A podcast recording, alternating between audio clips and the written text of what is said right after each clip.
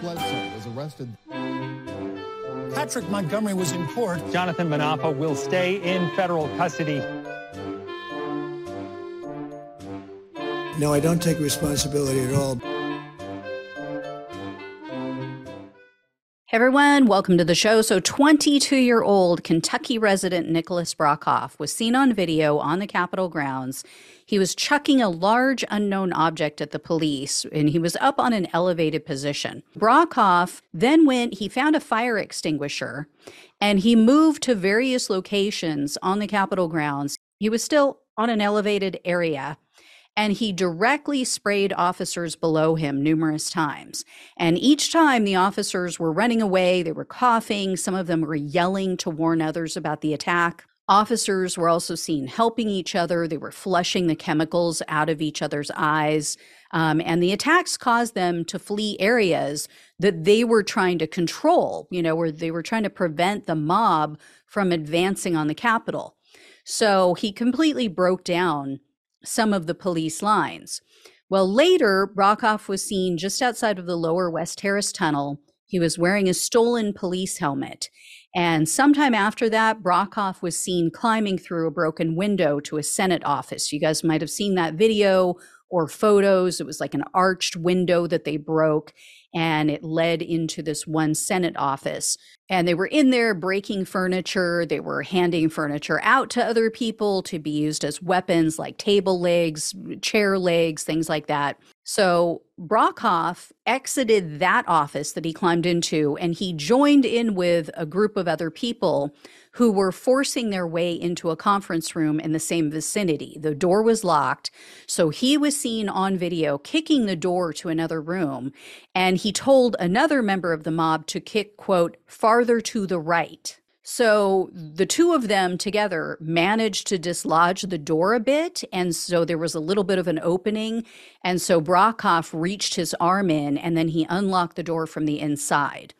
So they all went into this conference room. While he was in this room, Brockhoff stole a piece of Senate stationery. It had a handwritten Bible verse on it.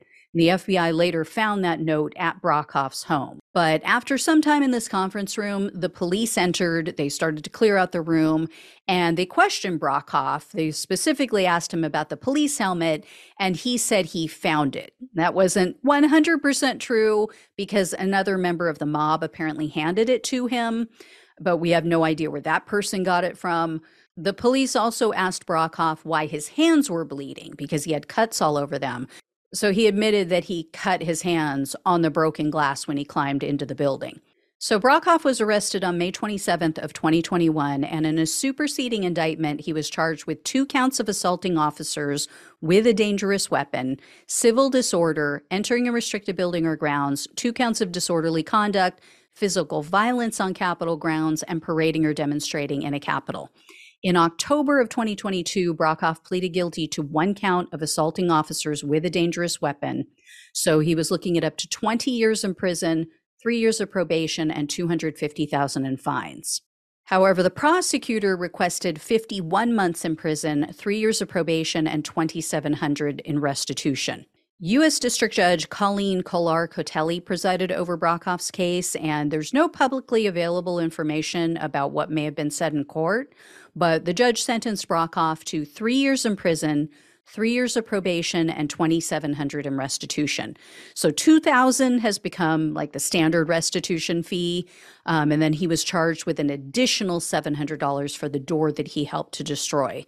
So I think this was a bit low for someone who repeatedly assaulted officers with chemicals.